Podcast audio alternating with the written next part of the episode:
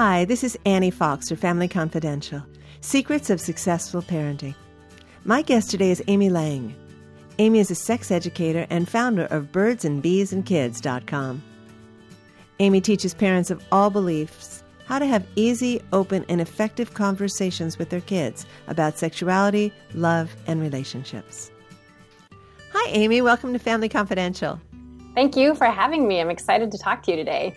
Well, I'm always excited to talk about empowering kids and helping parents um, get over some of the oh, difficult conversations that come up. We either talking about internet safety, or um, in this case, we're talking about sex and kids. And your business, Birds and Bees and Kids, is, as I read on your website, um, hopefully to get parents really excited about yes. having the talk. So, tell me, how'd you get into this business?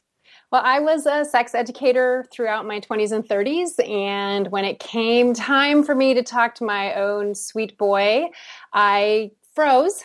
Uh, he wasn't even asking me a sex question. He was just making a comment about his penis.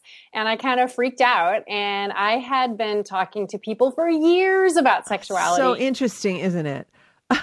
Yeah. Oh, yeah. I was completely surprised at how uncomfortable I was. And it was that moment where I thought, okay, I've got a master's degree in adult education. I love talking about sex. So I think I will just combine these two loves and figure out how to help other parents and myself really talk to their kids about sexuality. So I did that 10 years ago. So I've been at this for a while and it's never dull. Well, here's the thing. Um, I'm I'm really appreciative about your honesty. They say you froze, and here you had been doing this professionally for a while before your own son, you know, um, was four, and and you felt like okay, this is a good time to start this conversation. Where do you think that paralysis that parents feel comes from? Well, I think it comes from a couple of different sources, but I think the biggest one has to do with our own discomfort with sexuality in general. And for parents who are parenting in the United States, we're super puritanical and closed about sexuality. Most of us didn't have good examples in our own families about, you know, at, as to how to talk to kids effectively. And then we also live in this culture that is over sexualized. So we have this these two crazy things happening at the same time.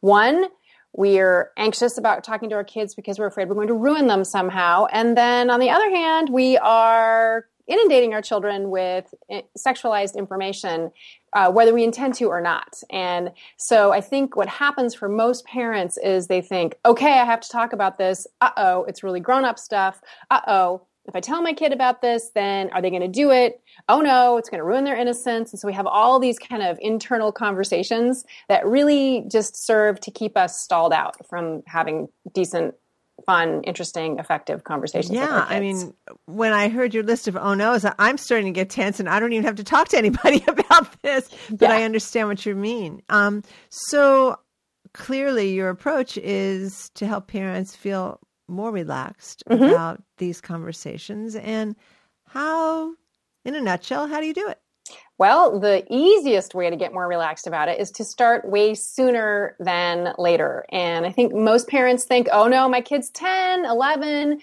probably should talk to them about sex and puberty. And the reality is that by the time they're 10 or 11, they've heard a lot about sex and sometimes even puberty. And so if we wait that long, we're actually doing ourselves and our kids a disservice. So the easiest thing to do is start is to start as soon as possible. And that means using the correct names with your tiny baby for their, you know, for their private body parts.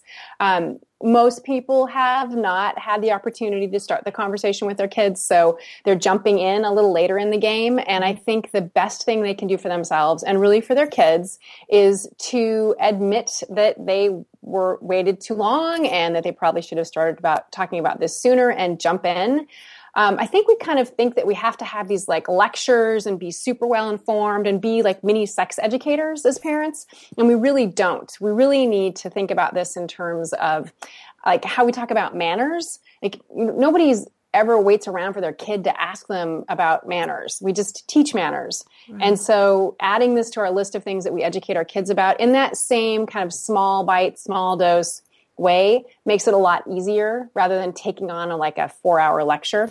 Yeah, for sure, with the with the PowerPoint and everything. Right. Um, exactly. Well, here's here's what I'm thinking. The thing about manners is, um, and and Um, I'm going to play devil's advocate for mm. just just a moment because that's kind of my role here. Is is that when we can model good manners, but when we're talking about behavior, for example, um, respectful behavior in a sexual relationship, or even talking about um, mm, sexism, um, jokes that are not necessarily funny to everybody involved, these kinds of things, we don't often as parents model that. And so it's maybe a little more difficult in the natural scheme of things to to model these conversations. And maybe that's a cop out but go ahead. Oh you know i think we can use just about anything as a cop out. Uh, i think we're, we work really hard. I think lots of parents work really hard to avoid having these conversations frankly. So i would say that yes we model uh, manners but yes we also model rep, uh, conversations about sexuality. When we're not talking about it we're modeling. Okay when we're uh, letting a, a, sexist joke go by, we're modeling. When we're in crappy relationships and we treat our partners ah. um, not respectfully, we're modeling. When we don't use correct names for private body parts, we're modeling. And so there's tons of nuts and boltsy stuff like, you know, what goes where and how babies are made and different kinds of sex and that sort of thing. That's just facts. That's just information that kids need to have.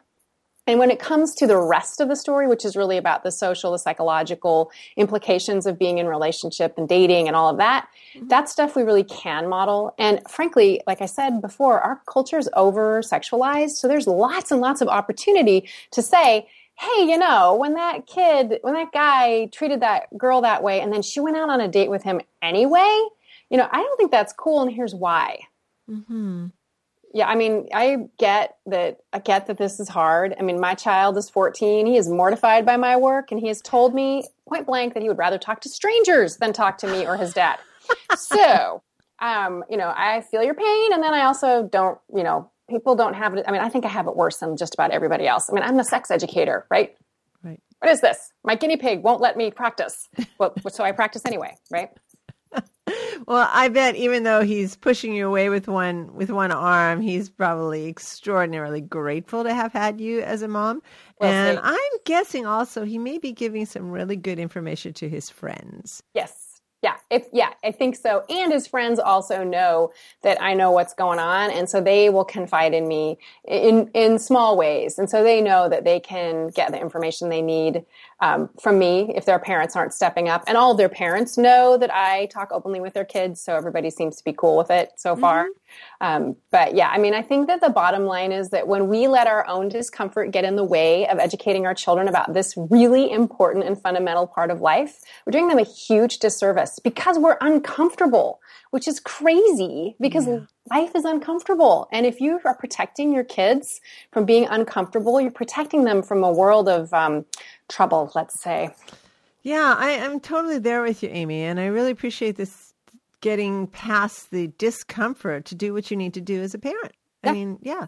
So, you know, this is so interesting because here we could be talking about penises and vagina with our with our um, three year old in the bathtub, um, and that's very different and then you could talk about the facts of where babies come from mm-hmm. and and then we get into like tween and teen years and now we're talking about your own behavior son or daughter yes. in a sexual relationship um, that has to do with values, personal values, as in in terms of a family, and what a parent thinks is an appropriate time for kids to become sexually active, mm-hmm. and where that may fall in in terms of where a kid feels he or she is ready for that. I mean, these are these are very big questions. Some of them are very personal questions. Yeah. And, you know, I'm of the mind that we give kids information and that empowers them to make better decisions. Same. Yep. So my question to you is um, for parents, um, it behooves us, of course, always to transmit our values, but our values may not be the same values as our kids in in a lot of this. Right. And, you know, I just like your values aren't the same as your parents, and my values aren't exactly the same as my parents. You know, our kids' values are going to be different than ours. But our job as parents is to set our kids up. And of course, we all want our kids to share our values, right? So when we're talking to children about like when's a good time to have sex, it's great and important to say, hey, I think you should wait to have sex until you're, you know, in a loving, committed relationship until you understand, you know, all the ways to protect yourself, that you and your partner are both committed and everybody's consenting. And then that's a go. And ideally, you know, in my personal purview, that's, you know, senior, junior, senior year of high school, college, later. And the, the longer a kid can wait, the better it is if they're waiting for that first time to be really really good. Like they look back and they think, yes, I totally nailed that. Pardon the pun. Um, they feel look back and feel really good. And by you know lots of families will say well we expect you to wait until marriage. And that's a great goal but the reality is 95% of americans have sex before they get married. And you can say that but marriage has never been compelling ever to a horny in love teenager so it's better to talk about why marriage is the goal. What is it about marriage? Is that that loving, committed relationship piece? Is it, um, you know, is it about the? Oh, sorry. Is it about the uh, longevity of the, um, you know, the relationship? Is it because the theory is that you will be married forever, and the reality is that they won't? I mean, what is it about marriage that makes that the goal? And so when you're talking about this waiting for sex idea in a really real way and a relatable way, then kids are going to take that information in and they're going to do what they will with it, right? They're going to make their own decisions.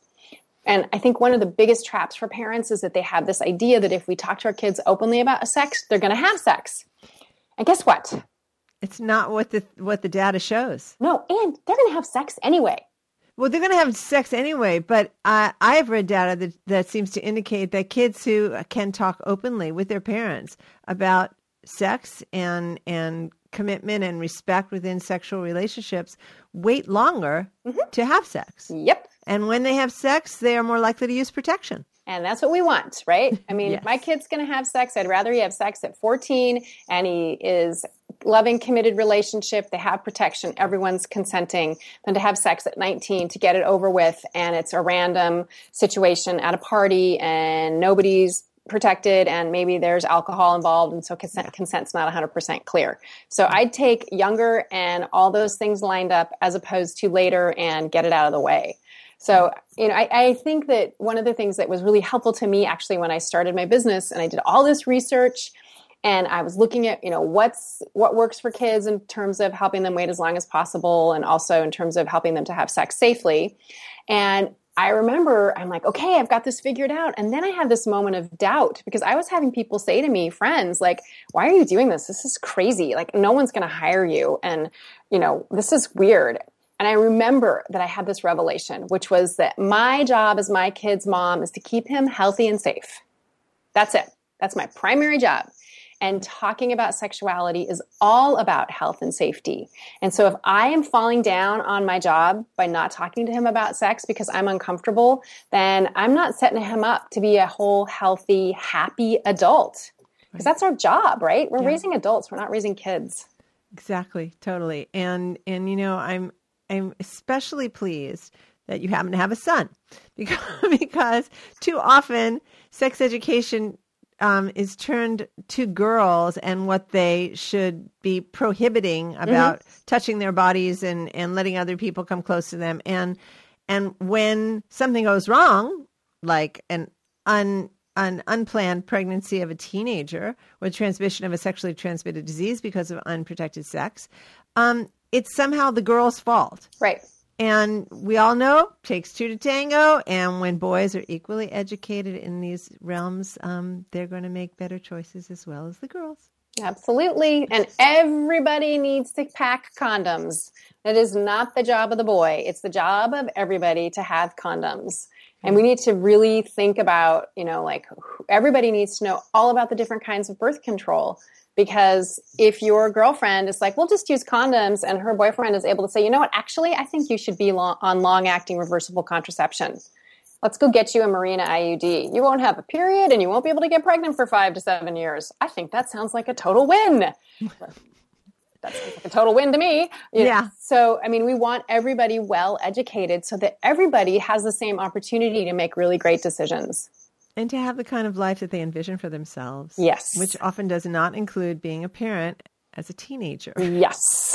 For most of us, Good. that is not the plan. Yeah, we're totally on the same page. So tell me, um, when people do call you up, um, what what do you provide for them, Amy? So, what I provide for most parents is uh, just an opportunity to figure out their own values about sexuality and to put in place a plan for how they want to start the conversations, what they feel like those conversations should look like. I basically take away the kind of some of the guesswork because I can offer them, um, you know, what they need to know by when, what kids need to know by when. I can help them with a like my super simple sex talking formula, which makes all the conversations short and sweet. And I basically uh, strip away some of that um, defensiveness and some of that like I can't do this feeling, and encourage and empower them. I mean, really, I give them information so they're empowered, so they feel more comfortable and confident talking to their kids, and then they talk to their kids and then guess what? Their kids are more empowered and their kids are more comfortable and confident. So it's like this lovely real life trickle down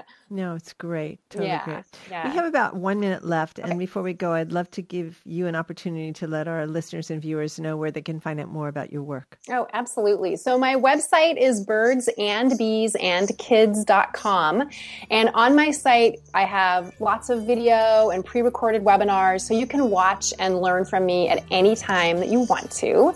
I'm also pretty active on Facebook. It's Birds, Bees, Kids. And one of the most fun things I do there is about once a week I post help another parent. So a parent will contact me and ask, you know, like, Oh, how how do I handle this situation? What do you think? And then my fans are brilliant, and so they will oftentimes give better advice than me. Uh, and then I'm also active on Twitter. It's Birds and Bees, and I post more um, articles and sort of things like that there. Uh, I, re- I repost a bunch of stuff too because I think that's one of Twitter's one of the best places to find kind of emerging and new information, especially about sexuality and parenting. And what else? And I also do keynote talks. And one other piece of my business is that I work with professionals who work with children to help them understand how to manage our over sexualized culture, how to handle sexualized behavior in children, what's typical, what's not, and how to um, discern what's uh, what they can expect from kids in terms of their behaviors, so that they feel more confident and empowered, and the kids that are in their care are safer from sexual abuse, and then they are too, that they're protected. It's great. Really, really wonderful work. I'm so glad that we connected, Amy. Yes. I really appreciate the time you've taken today to talk to us. Great, thank you. I appreciate it. This is Annie Fox for Family Confidential. To learn more about my work, visit anniefox.com and check out my parenting book, Teaching Kids to Be Good People, and my book for tween girls, the Girls Q&A book on friendship, 50 ways to fix a friendship without the drama.